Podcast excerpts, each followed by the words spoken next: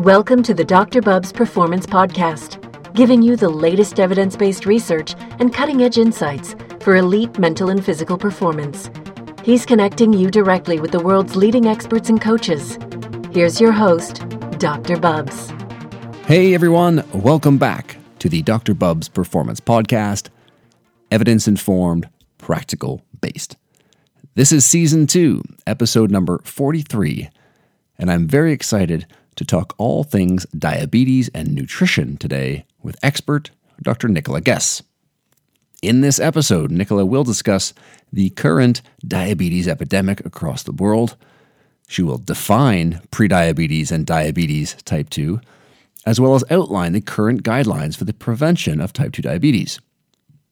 She'll also discuss why people are struggling to adhere to their nutrition plans how weight loss is the biggest goal when it comes to type 2 diabetes prevention, and how different nutrition strategies, low carb, Mediterranean diet, intermittent fasting, low energy diets, may also be supportive to help prevent the development of type 2 diabetes.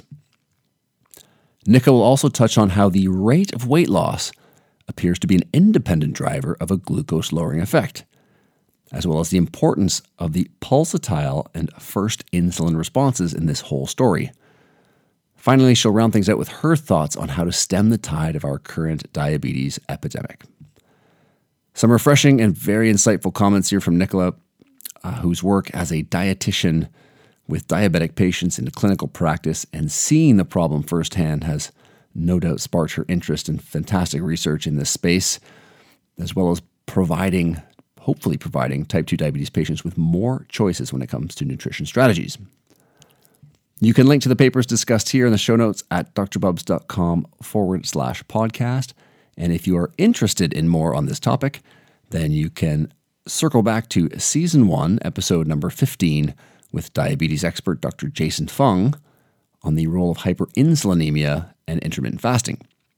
You could check out season two, episode number one, with Mr. Danny Lennon on the key weight loss principles for long term success, and of course, my recent discussion on weight loss and the impact of breakfast with expert Dr. Javier Gonzalez. Of course, you can check out all these experts and more on YouTube, iTunes, or your favorite pod-catching platform.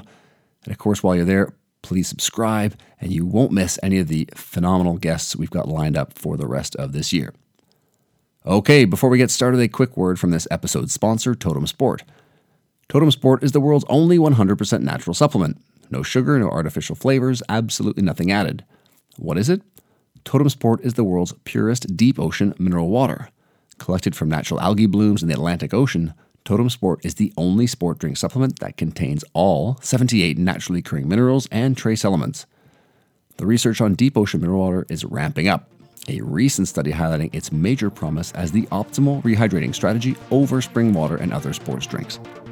Totum Sport is the evolution of hydration, the world's only 100% natural sport drink, tested and approved by Informed Sport and Informed Choice. Check out totumsport.co.uk and defy the norm. Okay, on to the show, Season 2, Episode 43. Enjoy. My guest today is Dr. Nicola Guess, a registered dietitian with a PhD in the dietary management of prediabetes from Imperial College London. She is currently a lecturer in the Department of Nutritional Sciences at King's College London, where her research focuses on the role of diet in the prevention and management of type 2 diabetes. Nicola, appreciate you taking the time today. Oh, you're welcome. Nice to talk to you. Terrific. Well, listen, before we uh, dive into the topic of type 2 diabetes, nutrition, and the state of the research, um, could you maybe tell listeners a little more about how you became interested in this field? Sure. Um, so I my first job was as your kind of bog standard dietitian giving dietary advice. Um, and I specialized just due to the prevalence of type 2 diabetes um, in type 2 diabetes management. And what I was struck by when I was talking to patients was really how little effect I was having on them. Um, so there's a measure of glucose called hemoglobin A1C, and I would be seeing these patients, um, and I didn't seem to be having much. I didn't think I didn't think I was much help for them, um, and so I wanted to get into research to try to look for better ways of helping these patients manage their type two diabetes. Yeah, that's something that definitely I think a lot of docs and practitioners and dietitians have experienced as well. Um, sure. So happy to jump into this conversation with you today. And of course, according to some of the recent research, especially in the USA, about 50% of the population are either pre diabetic or diabetic. So maybe you could start listeners off on the same page and define the terms prediabetes and diabetes. Sure. Um, so, type 2 diabetes is diagnosed when your fasting blood glucose goes above seven, um, or there is something where your two hour glucose after a glucose tolerance test is 11.1. So, your glucose has got to be pretty high to meet the definition of type 2 prior to developing type 2, um, there is a condition called prediabetes, which is basically where your blood glucose is high, but not high enough to meet the threshold for type 2 diabetes. Now, what's quite interesting is prediabetes actually is an umbrella term for at least two conditions.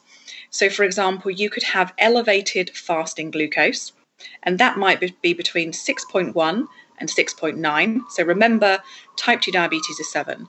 You can have a fasting blood glucose of uh, 6.1 to 6.9, but your two hour glucose is perfectly normal. So, in other mm-hmm. words, all of your management of glucose is perfectly normal when you're fasting. Sorry, it's elevated when you're fasting, but it's perfectly fine when you eat. Now, on the other hand, some people have perfectly normal fasting glucose, but it all goes um, hyperglycemic after they eat. So they can manage glucose in the fasting state, but glucose starts getting elevated after they eat. So prediabetes sort of develops like that. You might have either elevated fasting or elevated two hours. Um, and what's quite interesting for me is it's become apparent those are two different conditions. That's really interesting, yes, because it's definitely something that um, folks tend to just lump prediabetes into one umbrella versus having these two separate conditions. So um, Nicola, the current guidelines for the prevention of type 2 diabetes in people at high risk are, are based around achieving that weight loss, you know, moderate weight loss, 3 to 7%, um, via dietary changes and increasing physical activity. So, can you outline what the recommended dietary guidelines are at the moment? Yes. I mean, so this has come from um, a, series of large clinical trials. So, really well executed clinical trials done in China, Finland, um, the United States, um, Sweden, Japan, all over, and India. And what they have shown conclusively is that, like you said, moderate weight loss, 5 to 7%, so that might be 4 to 6 kilos, helps to at least delay or prevent type 2 diabetes. Now, there is only one dietary pattern that has been tested in all of those trials. And that is basically your typical high carbohydrate, high fiber, low fat, low saturated fat diet. Um, and so that's been one of the frustrations for me, and it's an active area of my research that I think we could be offering patients more variety. Um, and let me just reiterate it's, it's likely that 90% of the effect on prevention is due to weight loss. So it doesn't really matter what diet you lose, it's got to achieve weight loss. Um, but by the same token, I'm also interested in the idea that some foods themselves might also help prevent type 2 and figuring out ways we can package all of that together. Yeah, it's fascinating stuff. And, you know, last year I had Dr. Jason Fung on, and he was, you know, telling stories about his patients coming in who are, you know, type 2 diabetic and who need insulin and of course them recounting to him that of course they're they're gaining more weight by taking this medication. And as you mentioned you know 90% of this whole story is kind of being able to lose weight. And of course in the in your paper you also highlight that you know even in these situations when the participants are monitored you know they they lose weight they start to reverse their condition. But you know 15 years after the end of these trials the majority are still going on to develop type 2 diabetes. So um, you know what's going on here? Why are participants struggling to uh, to stick with these plans um, I mean, I think the major thing is probably weight regain. Um, if you look at any dietary trial ever done, not just in prevention of type 2, but any weight loss trial, um, even weight loss trials with pharmaceuticals, um, some of which were effective but are no longer available, every trial ever does people lose weight, they kind of plateau and they regain. Now, that's on average. Obviously, some people can lose weight and keep it off.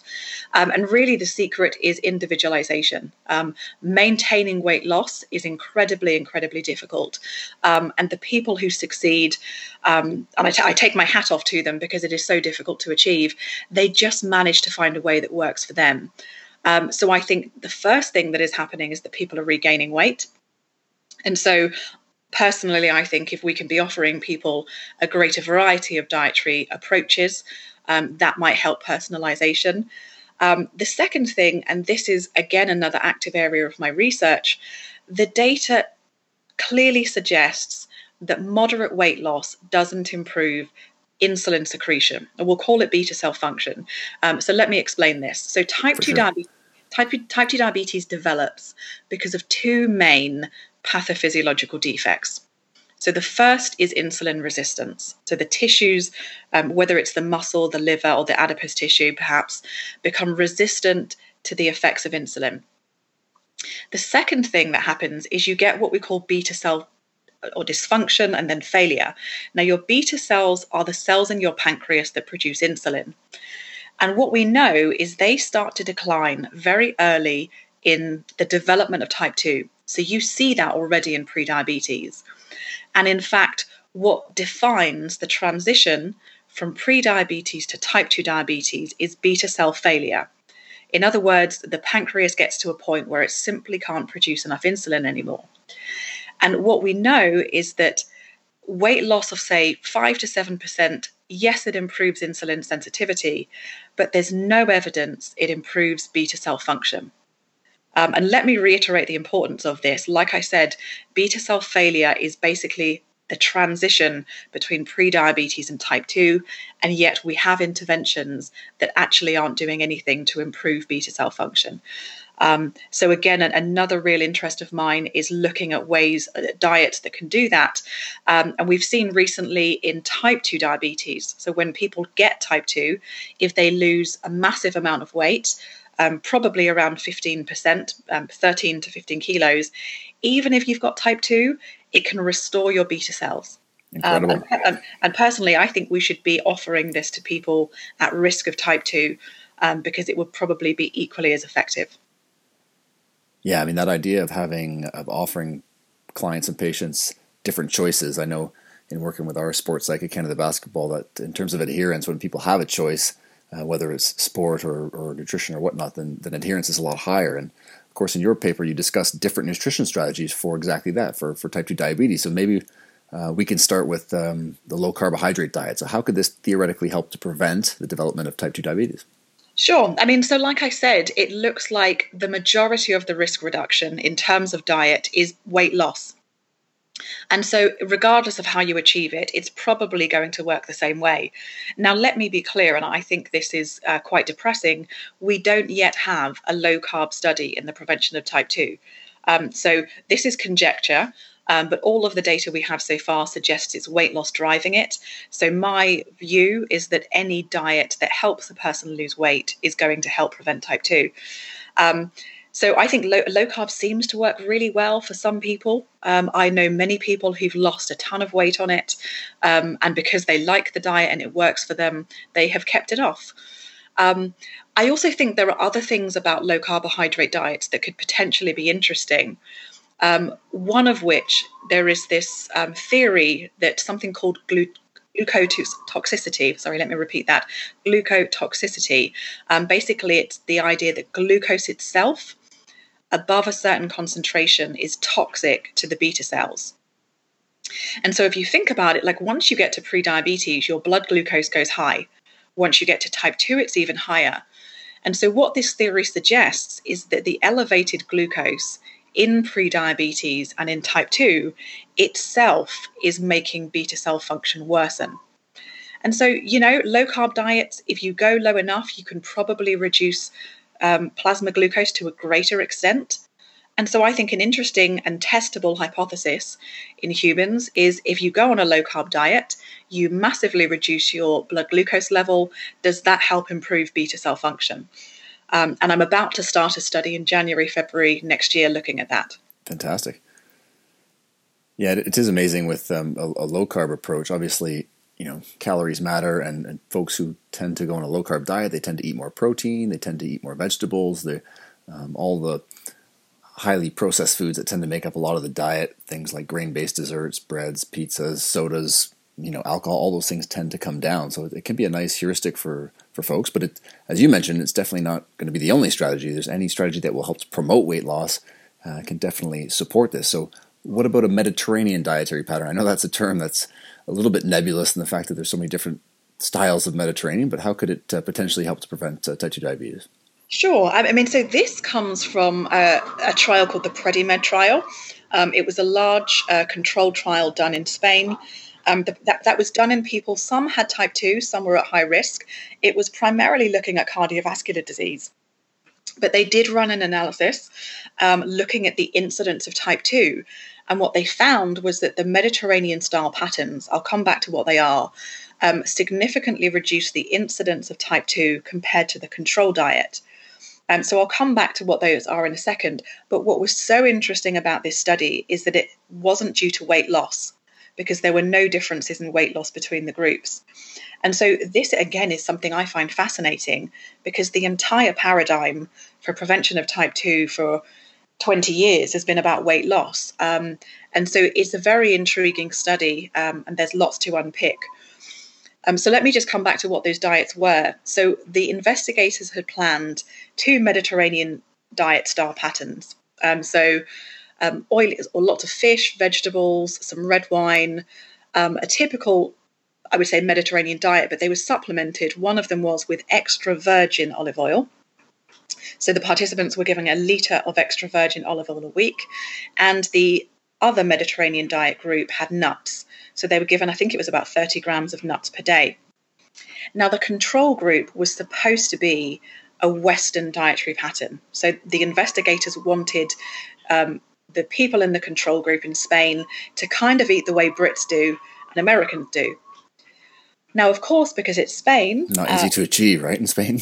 Not easy to achieve, no. Um, and so the control group that was supposed to be an American or British kind of way of eating, Western way of eating, um, had 16, I think it was 16% of their calories from olive oil. I mean, that's insane. Like in Britain, we have on average 13, one, three milliliters um, per capita of olive oil um, compared to, to 16% of calories. So they were having a Mediterranean diet, essentially, the control group was. Interesting. And, and so the, but the question then becomes well, hold on a second then. If they were all basically eating essentially the same diet, was it merely the supplemented foods that were having an effect?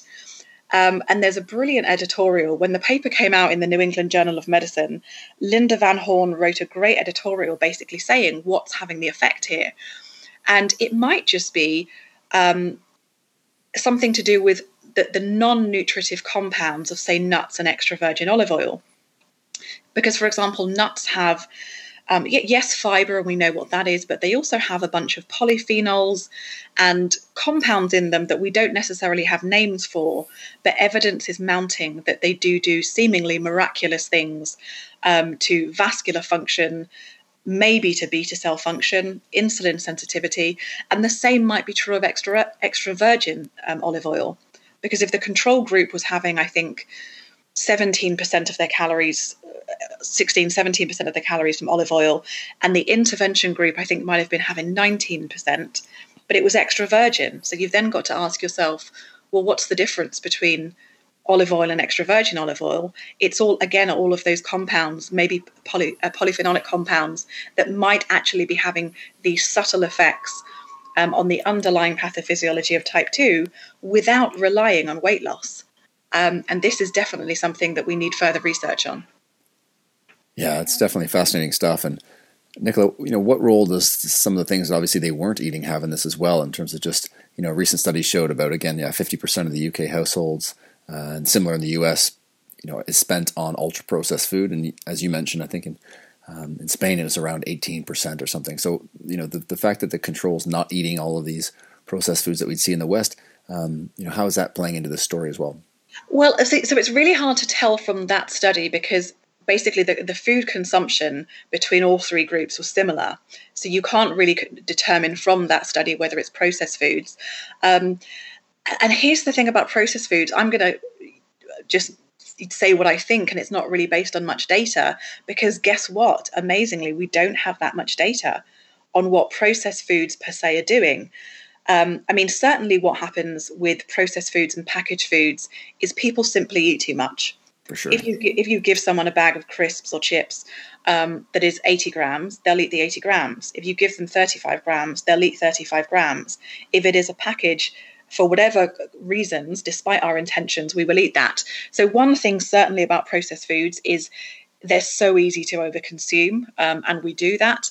Um, but I think Kevin Hall is starting a study looking at, independent of weight gain, the effect of prote- uh, processed foods, highly processed foods, on insulin sensitivity.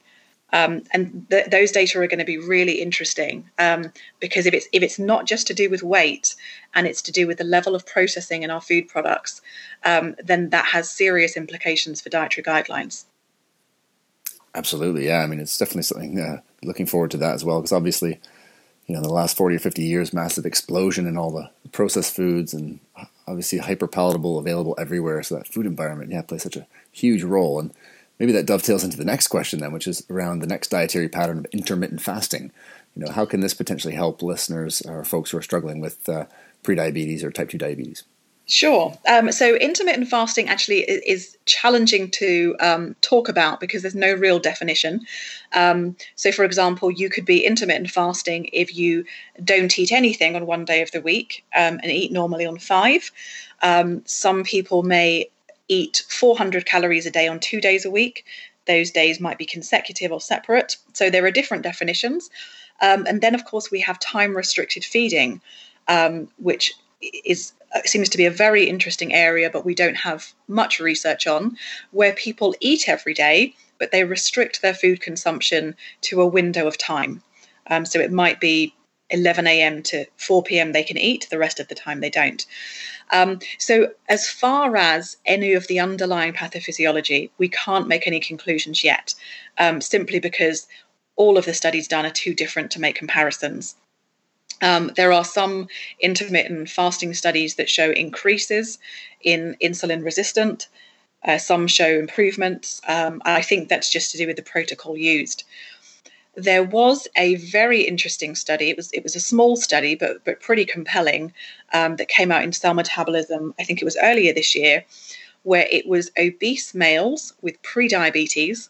It was a very carefully controlled study, um, so there was no weight loss or weight gain over the study. But in the intervention group, they were restricted. I think it was 8 a.m. to 2 p.m. Um, and they could eat normally the rest of, or they couldn't eat the rest of the time. And then the control group, they could eat normally. And what those data showed no differences in weight loss, but the intervention group, so if you restricted your feeding to 8 a.m. or from 8 a.m. to 2 p.m., you got improvements in fat oxidation and improvements in insulin sensitivity. Um, so I think that's interesting. We need a lot more data because that was a very small study. Um, so I don't think yet we can say that intermittent fasting as a strategy um, is going to do anything special.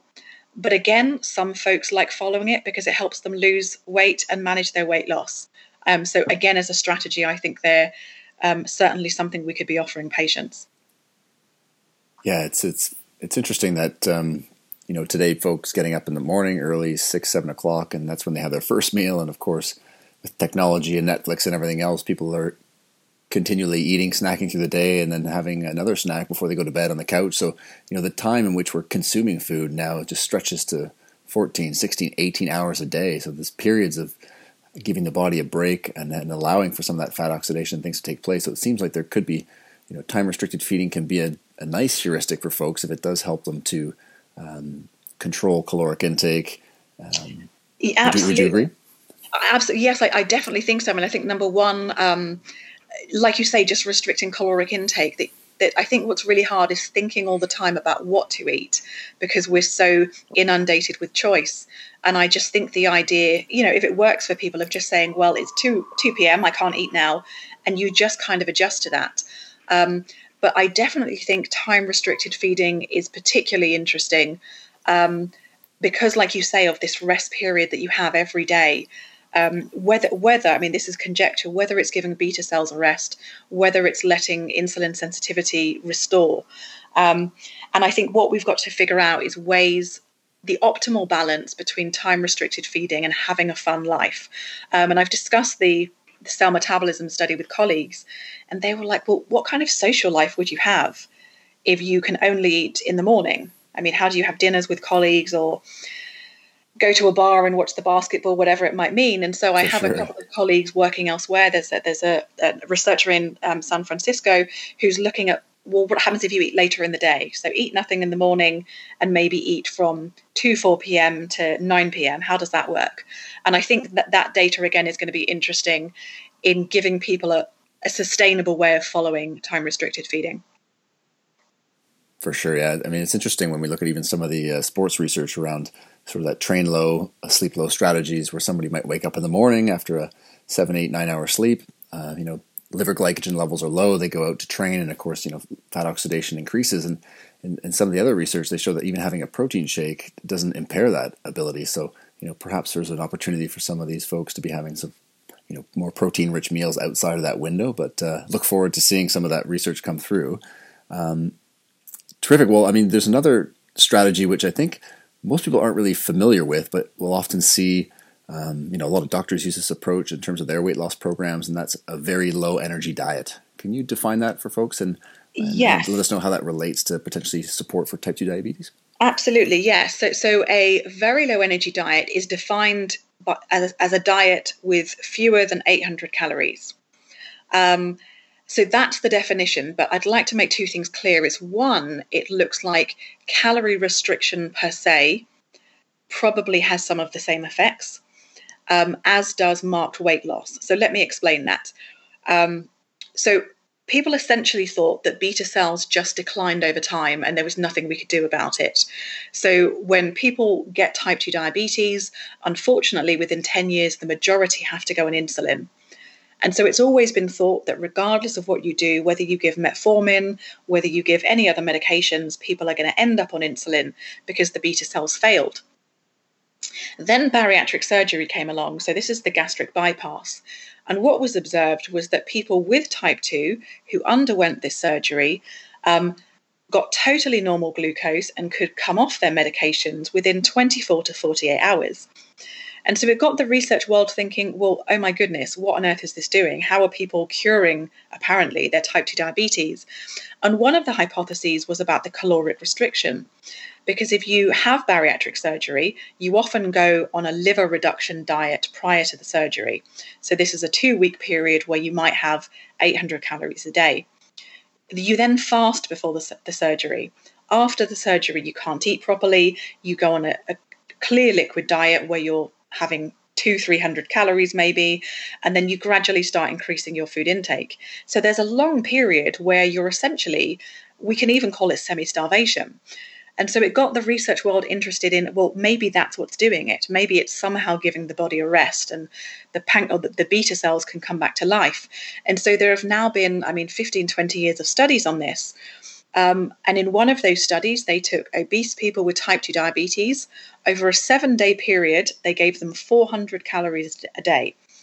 So you don't lose that much weight in seven days, even if you're having 400 calories.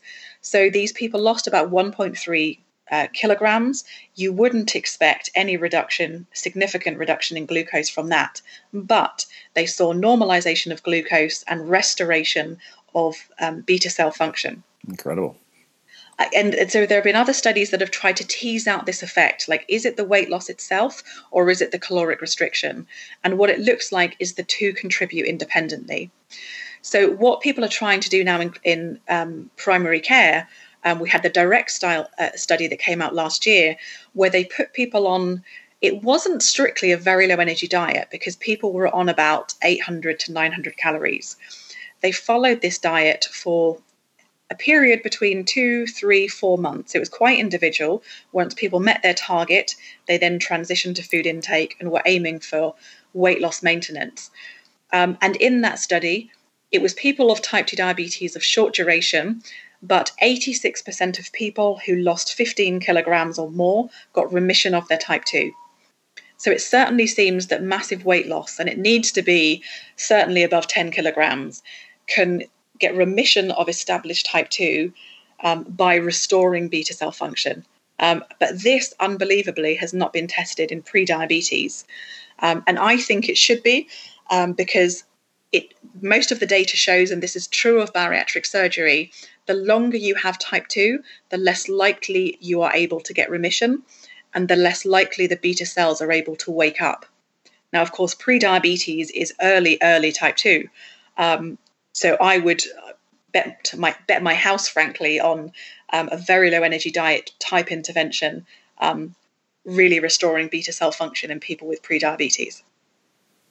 Yeah, that's fascinating, uh, fascinating stuff. And you know, of course, when we start to implement some of these strategies that are terrific in the short term or in a, a supervised setting, how, how, do we shift clients over into establishing that that habit, that routine of a new dietary approach? Because you know, as you noted in, in, these trials, you know, dropout rates are, are a real problem, right? Anywhere sure, from sort of thirty to fifty percent. Um, so how do how do we how do you think we can help people sort of transition into a plan that suits them, um, even if we're using some of these more aggressive strategies like some you know very low energy diets initially?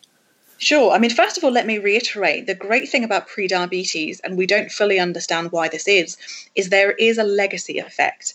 So if you lose weight and then regain it, your risk is still lower than had you never lost weight at all. Um, so this is a message I always reiterate. Great news for clients for sure. Absolutely, yes, absolutely. Um, obviously, the longer you can maintain weight loss, the better. Um, but you're absolutely right. I mean, the whole holy grail in in weight loss and, and obesity is successful weight loss maintenance, um, and this is really where personalization is key.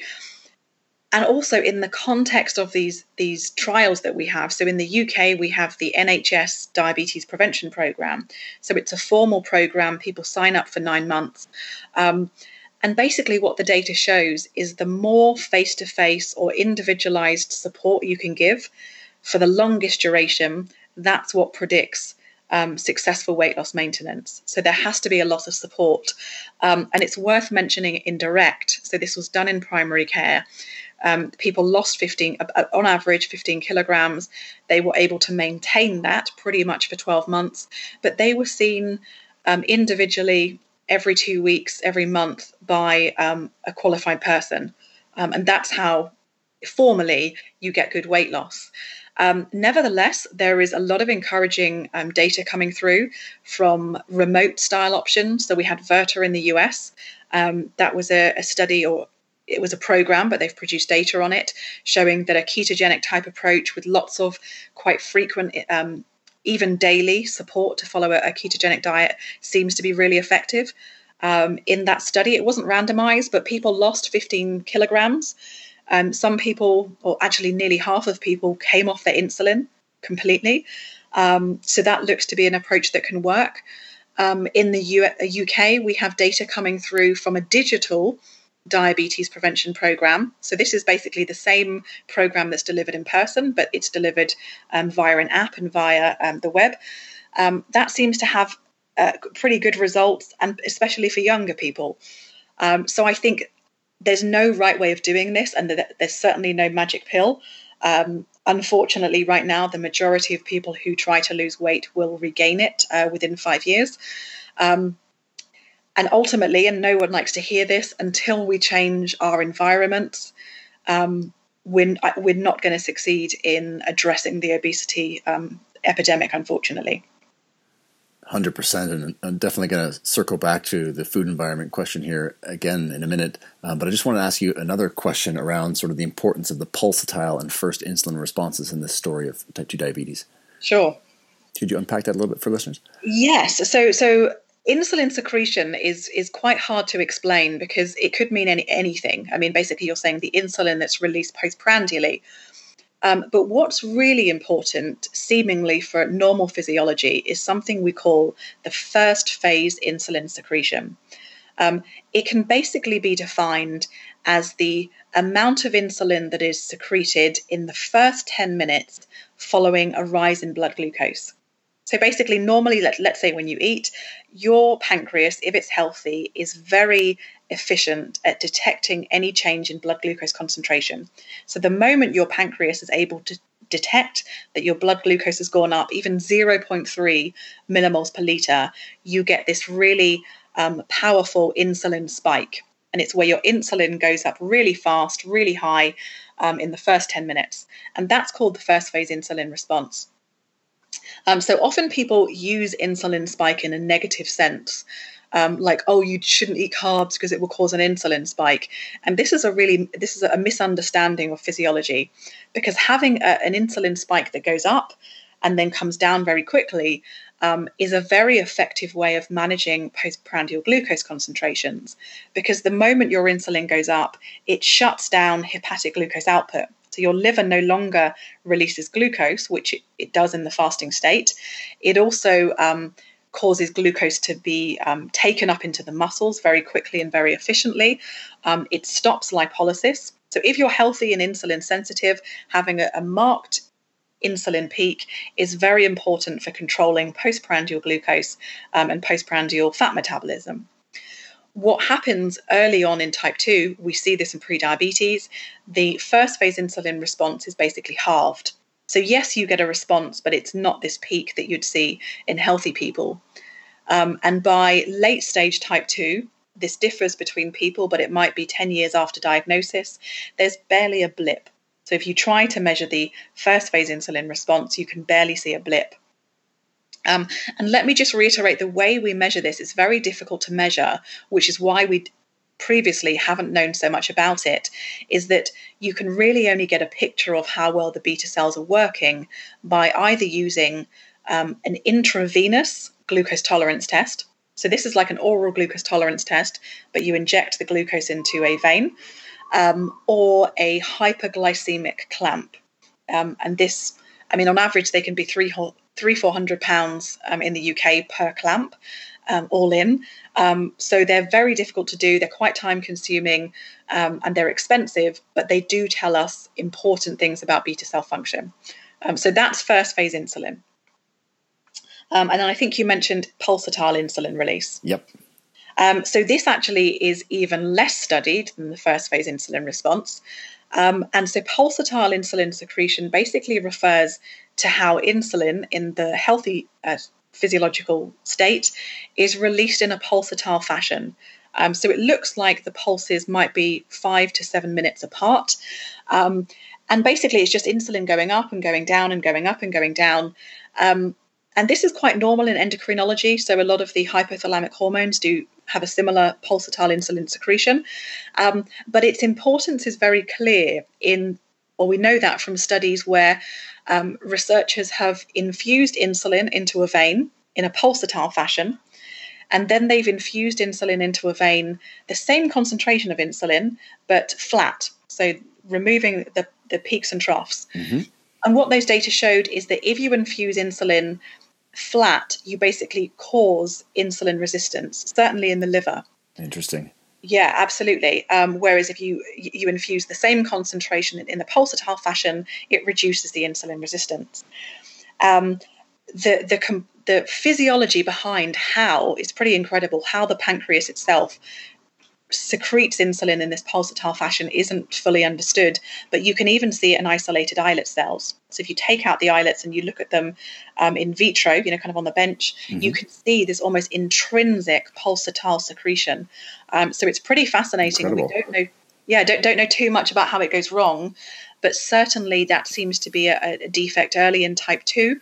Um, and in fact, you can detect a loss of pulsatile insulin secretion in normal glycemic relatives of people with type 2 diabetes. So, someone who's got totally normal glucose but just has a mum or dad with type 2, you already see this loss in the pulsatile insulin uh, secretion. That's fascinating. Yeah. Um, and, and Nicola, where's the potential application here with technology, the use of continuous glucose monitoring systems, um, especially as a proxy for insulin output?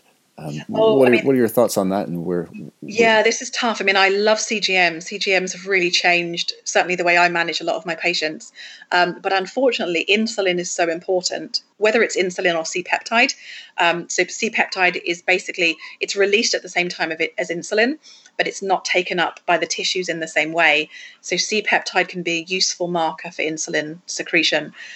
Unfortunately, there are no ways yet of measuring insulin and C peptide um, easily and outside of a lab. Um, that will change the game. if someone can figure out a way to measure insulin or C peptide the way we measure glucose, that will ch- change the landscape. Um, I mean, I, re- I really genuinely hope there are teams working on this because um, it's such an important question. Um, so, in, in terms of the certainly CGM, I like CGMs because I think they demonstrate the effect of foods on on blood glucose levels. Um, I think it empowers patients to see that, and I think it helps them, them manage their either pre-diabetes or type 2 diabetes that way. Um, but I would like to patients to be able to do that with insulin too. Um, but maybe I think that's probably 10 years away. Yeah, that would be definitely incredible breakthrough. And uh, as you mentioned, I think CGMs are terrific uh, learning tool for patients, just to, for them to really put their finger on well, what's happening in, in, in the blood in reaction to different foods. And I think for a lot of folks, it's a pretty big eye opener to see some of these responses to things that they, you know, maybe it may have taken for granted or hadn't realized. And so definitely um, uh, a very useful tool. But if we if we come back to this idea of food environment, which is obviously massively important, um, you mentioned the weight loss success of folks is not very good. You know, regain within five years almost across the board all of these protocols, when we start to see this ability to get into a caloric deficit to help with weight loss, we know we can do it. We just can't help clients and patients maintain it. Um, so, are we just, you know, is it, is it doom and gloom here? Are we stuck with this food environment? How can we start to shift uh, things to help folks out? Sure. I mean, so much. so let me just reiterate in terms of, of losing weight and weight regain. I mean, yes, the food environment is huge, and we'll just come to that in just a sec. But it is important to illustrate we, we now know a lot about physiology um, in particular ap- appetite hormones. And there's clear data that when you lose weight, all of the hormones that make you want to eat increase. For sure. Um, and, and those effects seem to be maintained certainly up to a year after you lose weight. So I think it's important to let people know when they feel hungry and when they're just craving for food after they lose weight, that is, is a kind of a normal physiological response. And that's one of the reasons why it makes sustained weight loss maintenance so challenging. Um, but certainly, certainly the food environment is huge. And like when I talk to my colleagues about, I mean, I think the diabetes prevention program we have here is terrific. But, you know, imagine if you just attended a, an hour long session, you're really excited, you've lost some weight. Um, and you walk down the high street after the session, and there are seven or eight different places where food smells are wafting out, um, uh, advertising lots of cheap, palatable food for um, you know one pound fifty. You can eat your dinner. You don't need to prepare it. You know, human beings are human beings. We work long hours. We're tired. We don't have much time. Stress levels are high.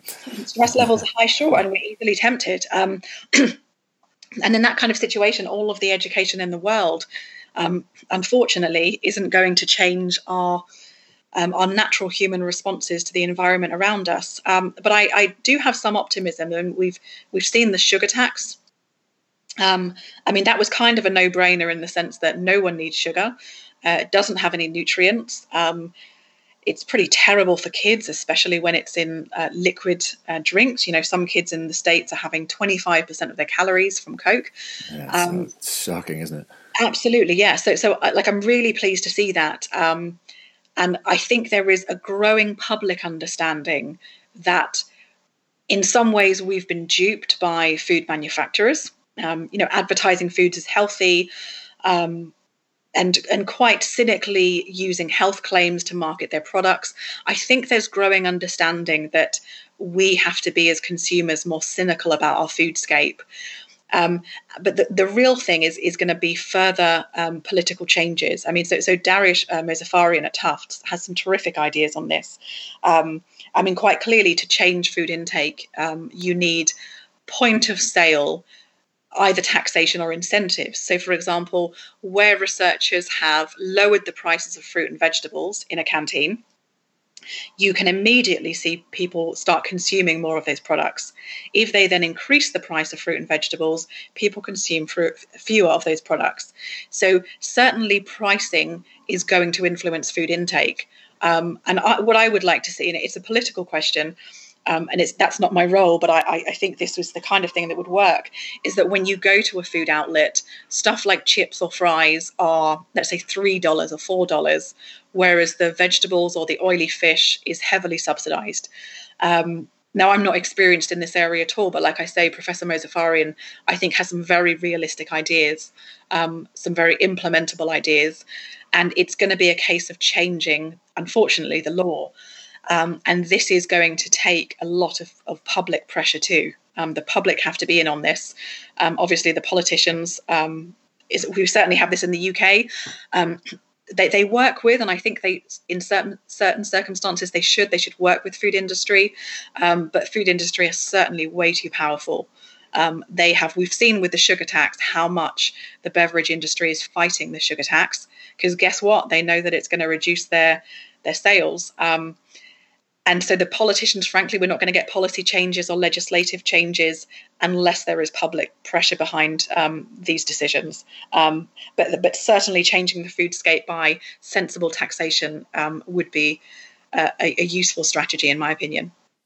Yeah, I totally agree. And it's, uh, it's amazing, just sort of a metaphor. And, you know, driving off the highway in Canada or in America somewhere, you go to a service station and it's literally nothing but packaged processed foods. You've got you know options of just sort of the fast food chains. And if we use our same example of Spain here, you know, you pull off the highway and you've got this little cafeteria that has freshly made food and fish and vegetables and all these things. And so, as you mentioned, that food environment can, if you if we can modify it, it has a, just a massive role in terms of the behaviors of, of folks and what they choose to eat. So, uh, I like your ideas. I'll be definitely keep in touch to see what Dr. Mozaffarian is up to.